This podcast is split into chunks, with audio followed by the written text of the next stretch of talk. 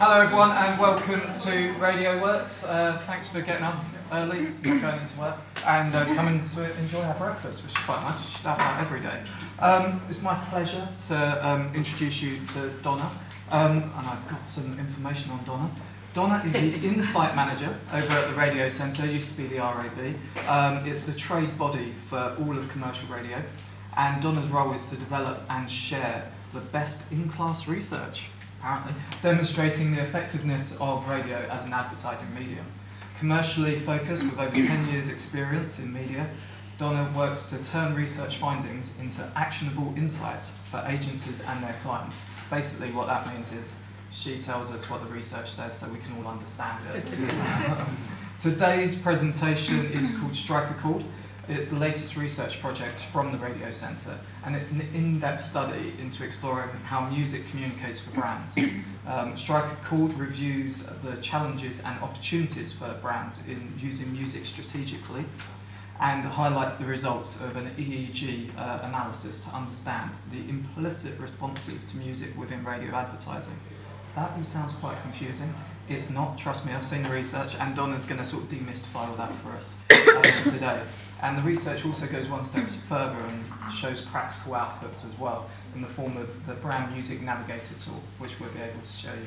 But without further ado, I'll hand over to Donna. Thanks, Thanks Simon. Hello, hi. I'm going to stand behind this, but I'm not going to sing. I feel like I should, but I won't. Um, so yes, so hello. Um, I'm happy to come here today to um, present Strike a Chord to you. This is the first time that Strike a Chord has actually been presented outside of the launch event, which was only two weeks ago.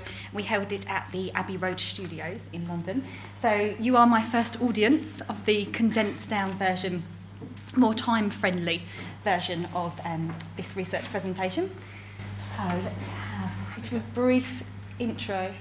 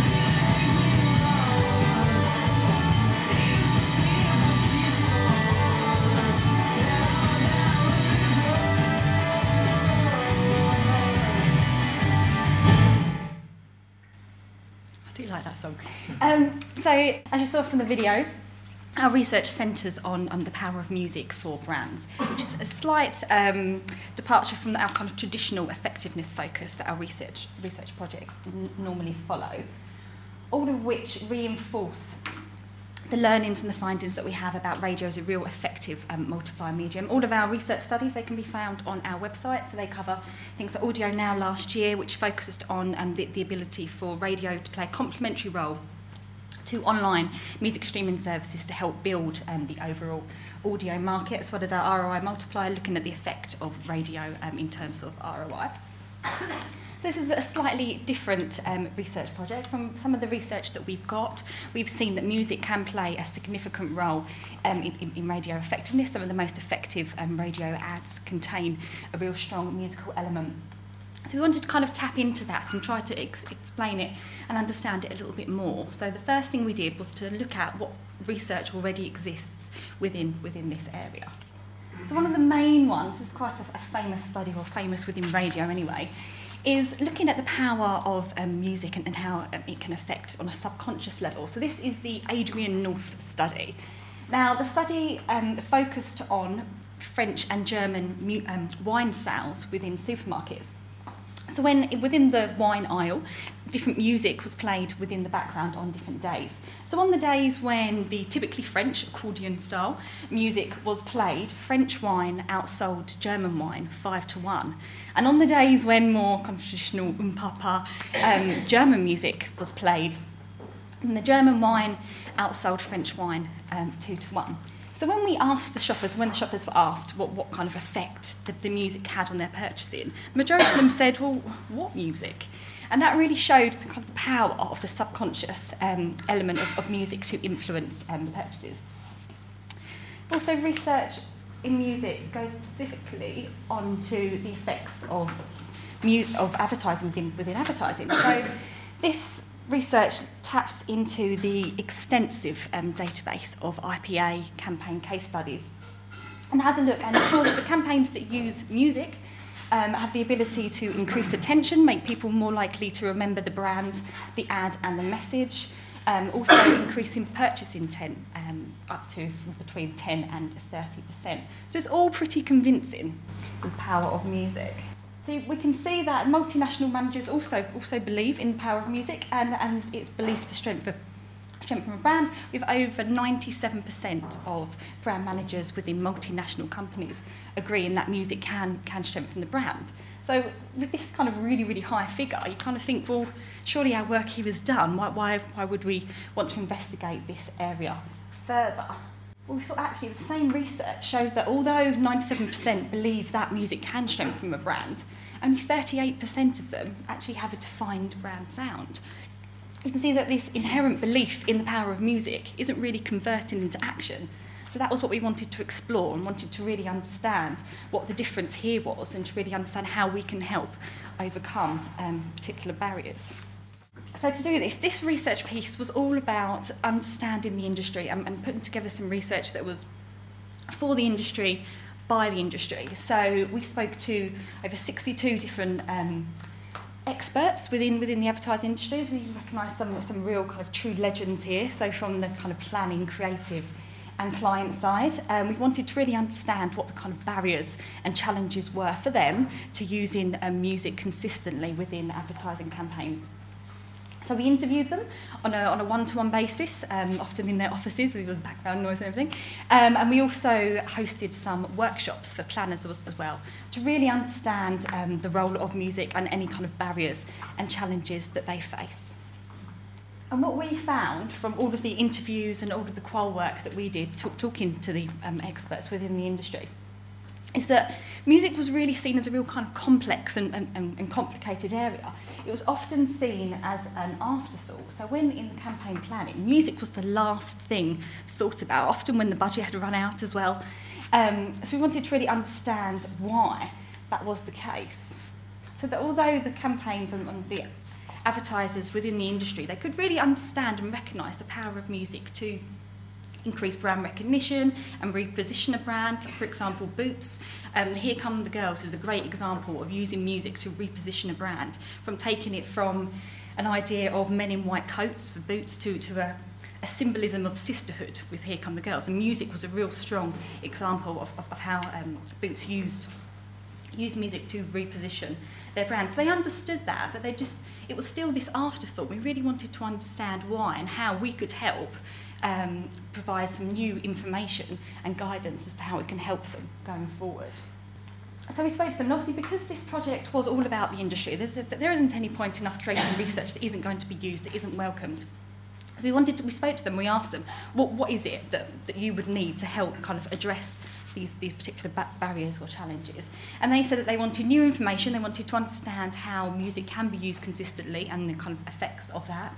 But they also wanted some guidance, some kind of practical outputs into how they can put music within brand briefs, how, how they can make sure that they choose the right music for their brands.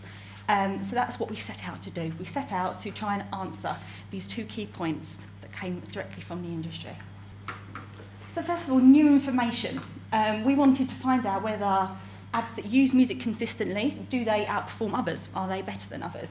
When we say use music consistently, what we mean, or the kind of the definition that we use for using music consistently, is any single brand track or any track that's been used over consecutive campaigns across more than one year and across multiple media as well. That, that's what we define as consistent brand music.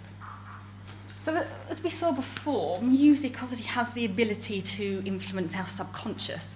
Now the subconscious, for any researcher, is a very difficult thing to research. How on earth do you go about measuring the subconscious, something that you can't necessarily physically articulate?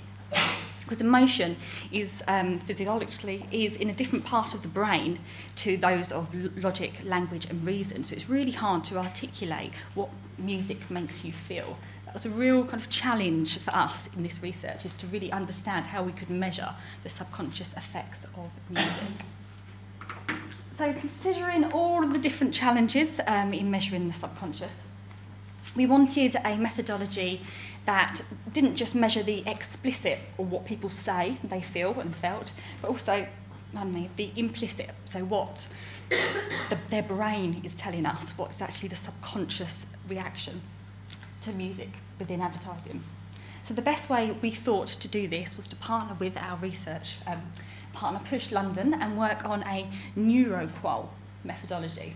Now NeuroQual was quite new to us and NeuroQual combines the best of qualitative um, research along with EEG, so actually measuring, measuring the brain. And how we went about this, we had 16 um, nationally representative participants. Um, in the world of EEG, this is enough for um, to create a significantly, um, statistically significant sample. Um, quite a lot of medical journals with EEG research. That 16 participants is absolutely fine, um, is the right level um, to, to have a robust sample. So we had these 16 participants. This is actually in action here. You can see they were hooked up with this nice, lovely, very attractive skull cap with the 32 electrodes measuring all the different elements of the brain to pick up what the brain was, was, was how it was reacting. So what we did, we had all these, these 16 people, one at a time, um, hooked up, and we played them 27 different radio ads. So we had these within three different pots. We had nine with consistent use of music, um, we had nine with a tactical use of music or a one-off use of music, and then we had nine with no music at all. So we wanted to really understand how, how they all differed. And Then we also asked our respondents, um, four questions as well, and they had to rate them on a score of one to four. So we asked them how much they liked the ad, how much they liked the music, um, how familiar the ad was, and how, um, how well they, they felt the music fitted um, with the brand. So all of this together helped us to have an implicit and as well as an explicit response to the music within our radio ads. now, to make sure our sample of 27 radio ads was as kind of fair, balanced, and real world as possible, we must have looked at about a thousand different radio ads to make sure that our sample was as balanced as possible. So we wanted to make sure we had a variety of different product sectors. So we covered off FMCG, government, travel, utilities. All of it was matched across all three samples. So it wasn't just consistent music within finance advertising. There was a consistent in finance, tactical in finance, and a no music in finance as well wanted to make it as kind of real world as possible. So we didn't just take music out of a radio ad because that, that, that just isn't the same radio ad and obviously that, that would therefore um, negatively affect, affect the, the sample and the results. We wanted to make sure there was a broad musical style so it wasn't just the latest chart topper in all of, in all of the radio ads. So we covered off a, a mixture, an equal mixture across the three pots of contemporary music, of um, retro music and orchestral music, just to make sure we covered off all eventualities and we made it as, as kind of balanced and real world as possible. We also made sure all of the ads had also appeared on TV as well. So if all of those boxes to tick, you can understand why it took us an, an awful long time. It took us between about two to three months to kind of compile our stimulus to make sure it was as fair and robust as possible. So here are the ads that we, um, that we measured. Obviously with these, it's important, well, we wanted to look at everything on a aggregate level. So we didn't kind of break these out by individual campaigns. We wanted to have a look at them within their three pots of how they performed so we can really understand the difference between consistent, tactical and no music within radio ads.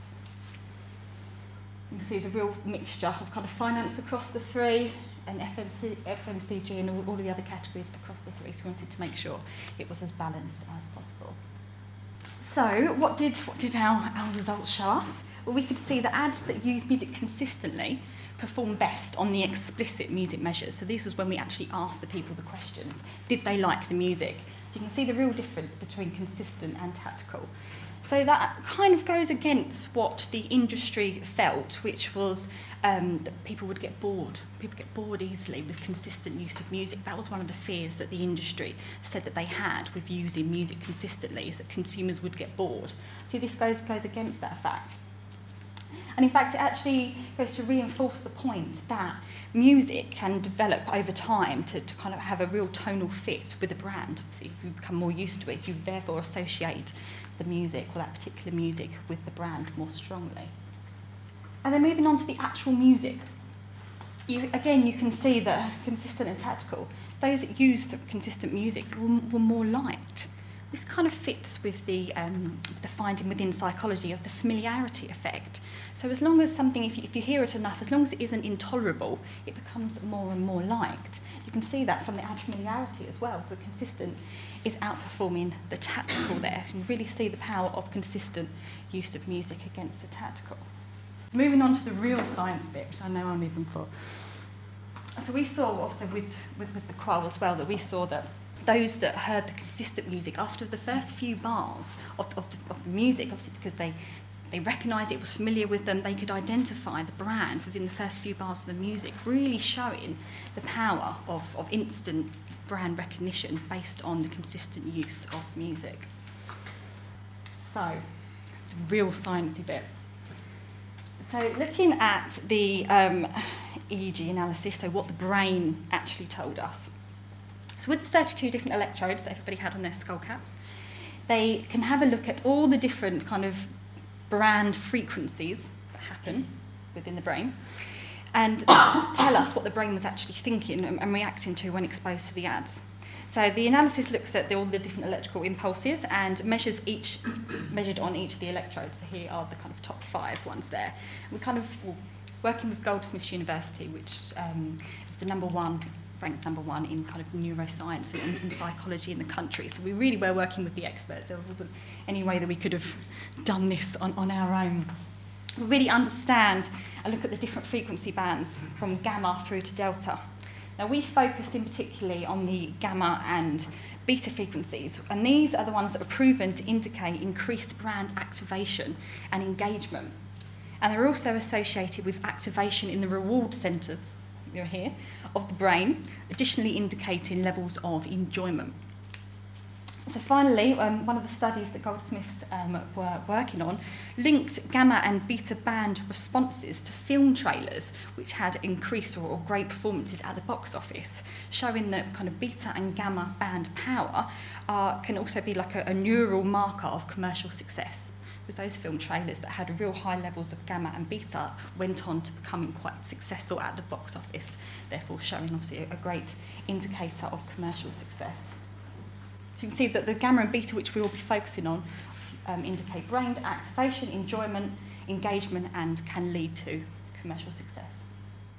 So the real sciencey bit here, so looking at the two bar graphs, looking at the beta band power and the gamma band power, you can see that the consistent use of music within ads yields greater activation versus tactical versus no music. Sometimes it can be easier to look at the heat maps, these are the ears and the nose, of people's brains here. So you can see far greater brain activation for the consistent versus the tactical and no music. And at an aggregate level, you can see that brain activations increased by 41% comparing the consistent to the tactical use of music across our radio ad sample. So you can see that, interestingly, it suggests that when music is applied consistently, it engages the subconscious brain more effectively than tactical music.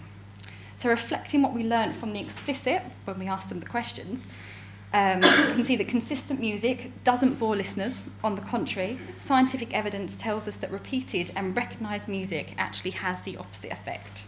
It reaches out and engages them with ads on a deeper level. Do you want to explain why the, the difference between consistent and no music is less marked than consistent versus tactical? I think it would all depend on, I suppose, on, on the script and the brand as well. What, so if it's quite what, an impactful came, yeah, what came into play music. there as well, yeah. So we wanted to have a look and try to further explain this and see how brand activation and engagement continues over the, the kind of span of an ad. So in the pink was the consistent use of music versus the tactical along the time lapse. So this is the period of the radio ad playing. So you can see the gamma response, which we know links to enjoyability and engagement, remains much higher on the pink line throughout the ads when music is used consistently compared to the tactical use of music. Now, this suggests sustained attention when consistent music is enabled compared to that of tactical. Obviously sustained attention. Obviously, this is grouping together all of all of the ads within within that pot for consistent music versus tactical. So the EEG, from what we know from our industry experts, they really wanted to know how music communicates. So for the EEG findings, we found that ads that use music consistently are better liked and more rewarding. Um, also, they score higher on familiarity and brand fit, which is what we saw from the explicit results. And they also show greater engagement across the duration of the ads. So we kind of sought to understand how music communicates for brands, but we also wanted to understand what, what it does communicate and how it can fit with a certain brand, how a certain musical style can fit with a certain brand, and really help the industry go further to understand and get that right mix.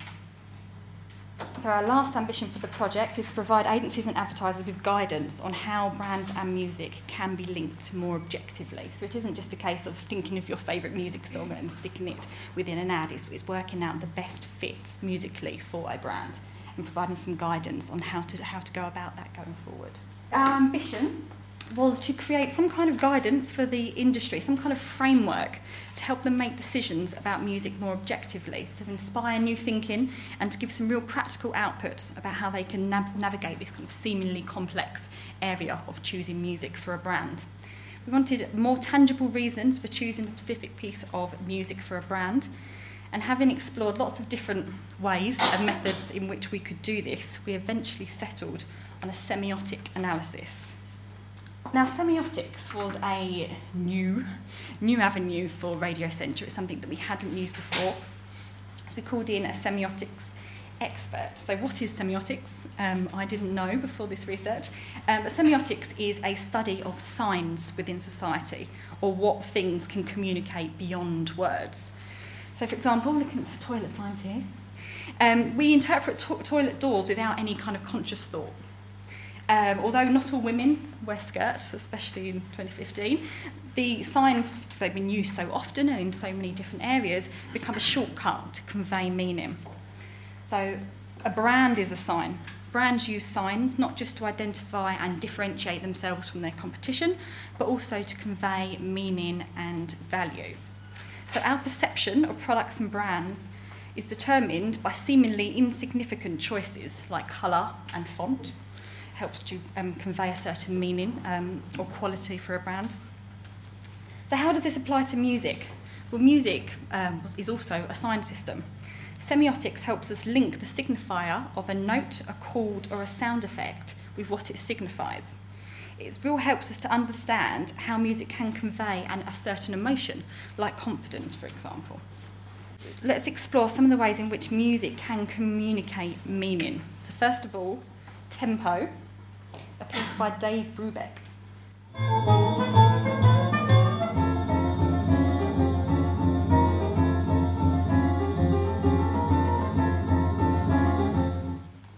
see it was quite fast, um, over 100 beats per minute, and gives an exciting forward pulse. Plus, there was a strange time signature in there. So, in comparison to, to some Thelonious Monk.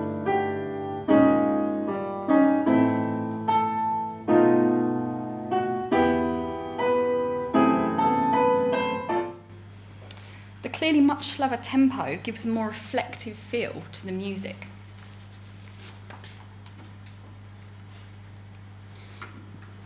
Also, you can have a look at the texture of a piece of music, the way the sound is rendered and how it leaves you feeling. So this is a piece of rock that has quite a raspy, rough texture.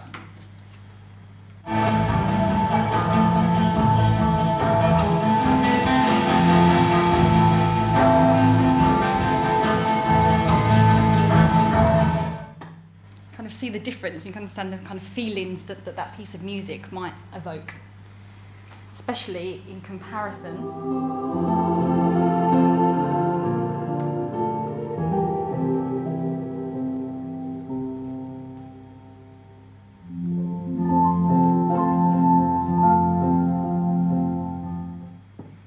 Obviously, much smoother, more airy feel, more relaxing about it, especially in comparison to the two. You can really see and understand how different music can convey different meanings.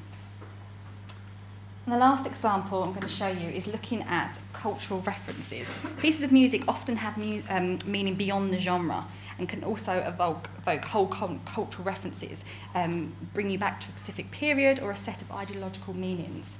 So if you wanted to refer to 1930s France, um, you could play something like this.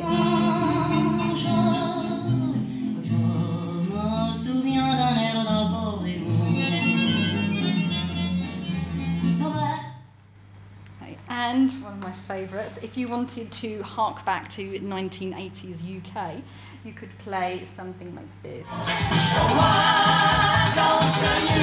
can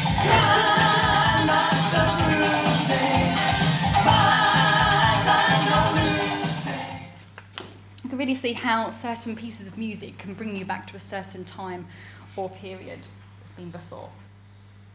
Hmm? Okay, so this led us to put together a list of the six variables or parameters that we felt covered the most common ways that music can convey a certain meaning. So first of all, the, the psychophysical, how, how it actually makes you feel. So these, these focus on the aspects that affect our primitive brain, so making you more or, or less excited. So that focuses on the tempo, the volume and the predictability. The instrumentation. depending on what instrument or, or, selection of instruments that are used can convey certain meanings of a, a sense of, of intimacy or a sense of a real bombastic feeling.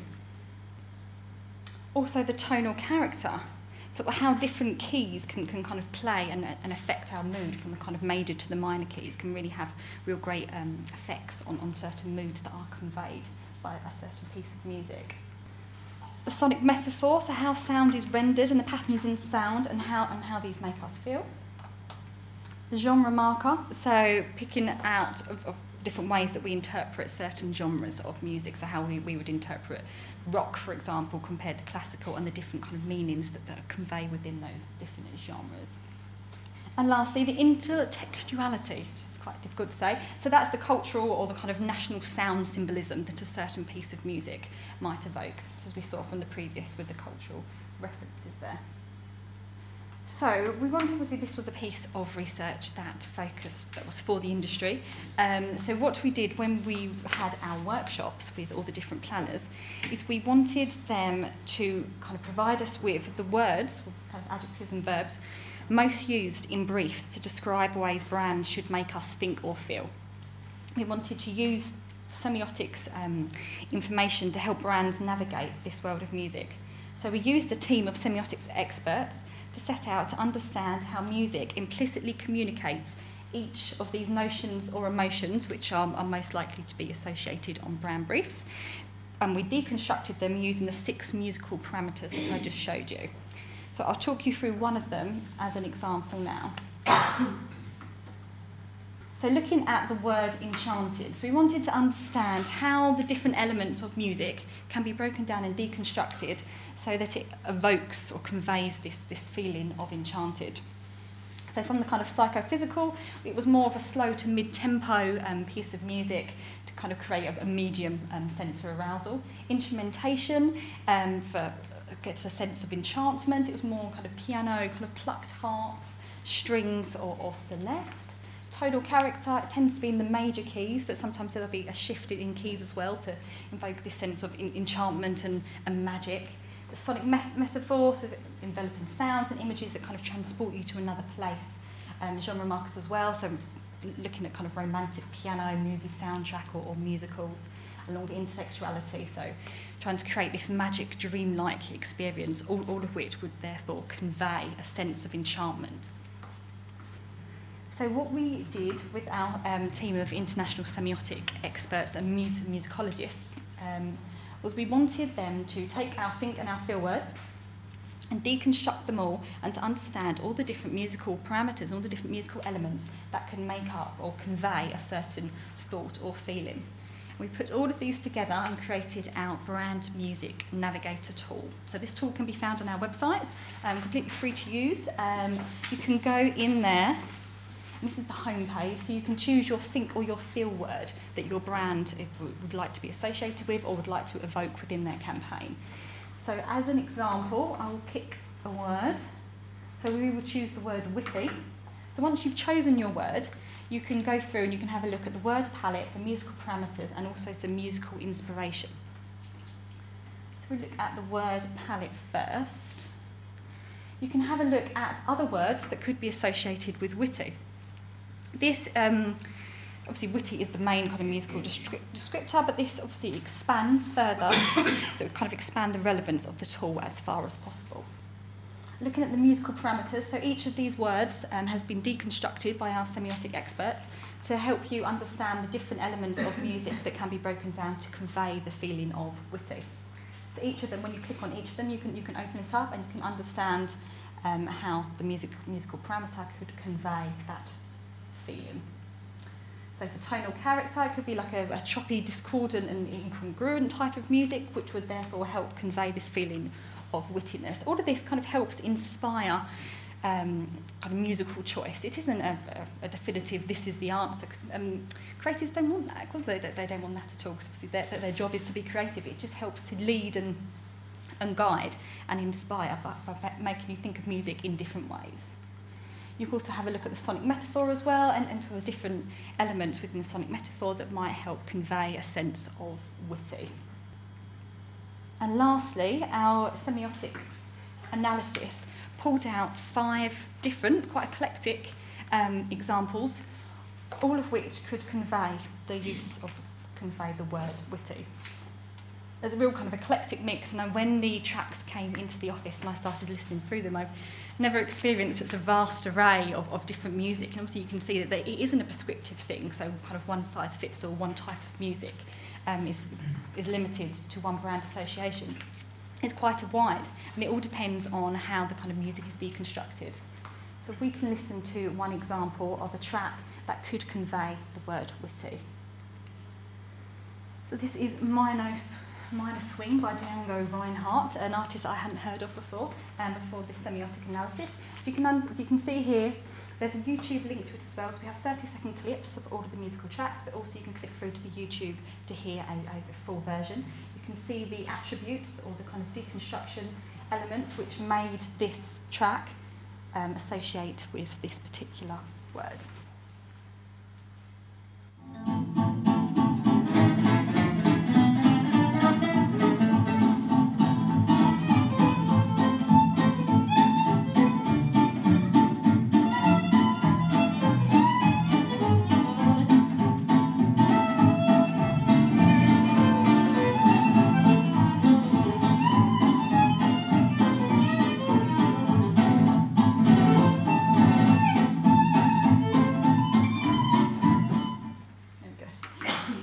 Listening to that track, you can, you can kind of pick out and understand. So the instrumentation, the kind of sharpness of the plucked guitar and the fiddle give, give that witty edge, um, along with the kind of nimbleness and lightness of the performance conveys a certain cleverness. And all of those things can, can therefore help convey an, an association of witty for a brand. So moving on, obviously we have all of the 24, the 12 think and the 12 feel words that you can go through and, and, and play with as well. You also see these hashtags here, which can link through to other, um, to other words that might also have, um, have links or parallels with, with the word or, or the track chosen. But further on, some more kind of practicality around our Music Navigator tool, um, so that it's completely free to use on our website. So you can really understand um, how music kind of communicates um, for brands and enhances brand communication. So all of the EEG analysis, everything um, can link through to download the full report from, from the whole research project for Strike a Chord. Um, you can also kind of help you explore kind of helpful questions for, for briefing brand music. And you obviously you can understand how we de deconstructed music using semiotics and how certain types of music could convey a certain brand association. So, in summary, um, we, we, we were asked to help people exploit brand music opportunities better by providing this new information and guidance. So for information, obviously it was the EEG, and it demonstrated how consistent brand music is a highly effective tool for advertisers. Obviously it boosted ad likability, familiarity, and um, audience engagement throughout the ad, as we saw from the EEG. Whereas the semiotics, obviously that provided this level of guidance that the industry um, said that they, that they would be interested in seeing. So it revealed how different musical elements and styles can implicitly, subconsciously, communicate rational and emotional meaning for brands. Obviously providing this framework for a more kind of objective conversation about using music more strategically within brand campaigns. So all of this together, the, the existing research that's available as well as this new evidence um, that we've gathered, points to music being an incredibly powerful multiplier of effectiveness and meaning for brands. Worthy of far greater effort by advertisers and agencies in considering how to make it work harder for them. So if today's presentation has inspired you to give music its due consideration and explore how it can work for your brand, what next? Well, the next steps um, on our website, we have put together, working in conjunction with the planners in the workshops that we hosted, we put together questions for briefing brand music properties, all the different questions that you, you could perhaps ask within a brand briefing, within a brand brief, um, to really understand the type of music that could be found or could be matched with your brand. You can also explore how music relates to your brand using the Brand Music Navigator. Obviously, you, you can go on there, you can kind of click through. It's a very interactive tool, so you can move from one word to the next word to the next word, listen to all the different music tracks, and hopefully inspiring your music choice. Um, and finally, obviously, considering how radio can multiply your brand music effect, using all the evidence that we have on on our website of all the studies highlighting the effectiveness of radio for obviously driving, driving ROI and multiplying the effects when used with other media So that was a whistle stop tour of an hour and 10 minute presentation.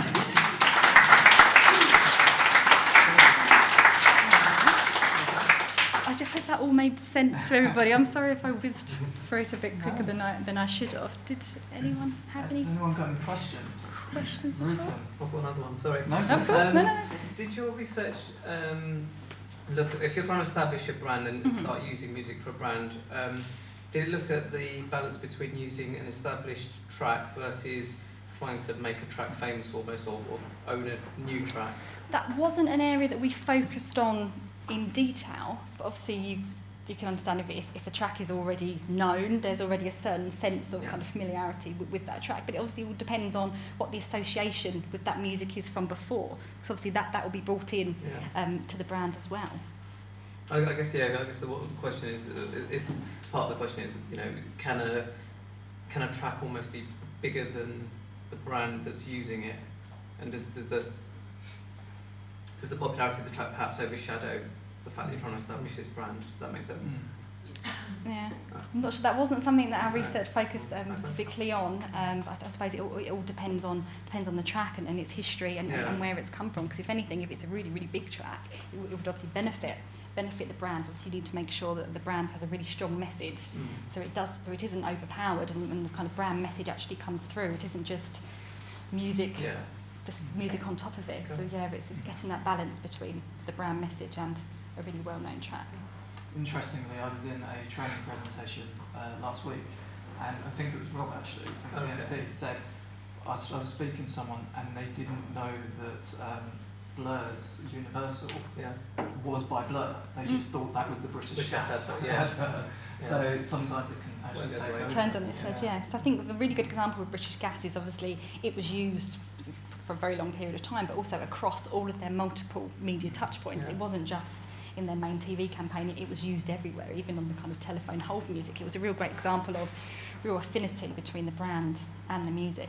So on that, on that example, because British Gas is one of our clients, so we don't do the radio for them, but we're working with British Gas Business. So if, as a sub-brand, is there any pearls of wisdom in terms of should you follow the main brand in terms of music choice or try and establish its own identity almost because it's talking to a different audience? Yeah, but with, we have um, kind of creative research called the Turning Art into Science, and what we found is the kind of the top five kind of creative features for radio ads when used in conjunction with TV is that link that link with TV, the consistent message and the Yeah. kind of music link with TV or, or the sonic link with TV. It's really strong, obviously strengthens strengthens the whole brand. So whether or not you kind of open with the same brand music, but then obviously have a, have a different different brand message. But then I suppose with um, British Gas, they had the Rescue Me element for their Mm. home care brand compared to obviously the overall um, Blur Universal. I suppose it, it can work in both ways. It depends how different the kind of sub They want to be, yeah. category is. Yeah.